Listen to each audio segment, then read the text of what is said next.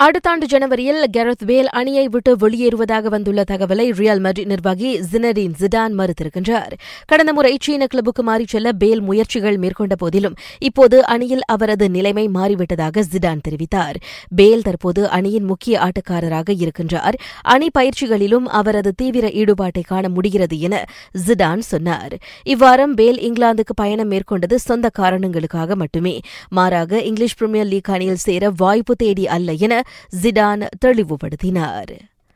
ஆர்ட்ஸ்னலிடமும் அதன் ரசிகர்களிடமும் மன்னிப்பு கேட்குமாறு அணி கேப்டன் கிரானிட் ஜாக்கா வலியுறுத்தப்பட்டிருக்கின்றார். அண்மையில் கிறிஸ்டல் பேலஸுக்கு எதிரான இங்கிலீஷ் பிரீமியர் லீக் ஆட்டத்தின் போது ரசிகர்களிடம் தனது கோபத்தை வெளிப்படுத்தி அவர் மோசமாக நடந்து கொண்டதே அதற்கு காரணம்.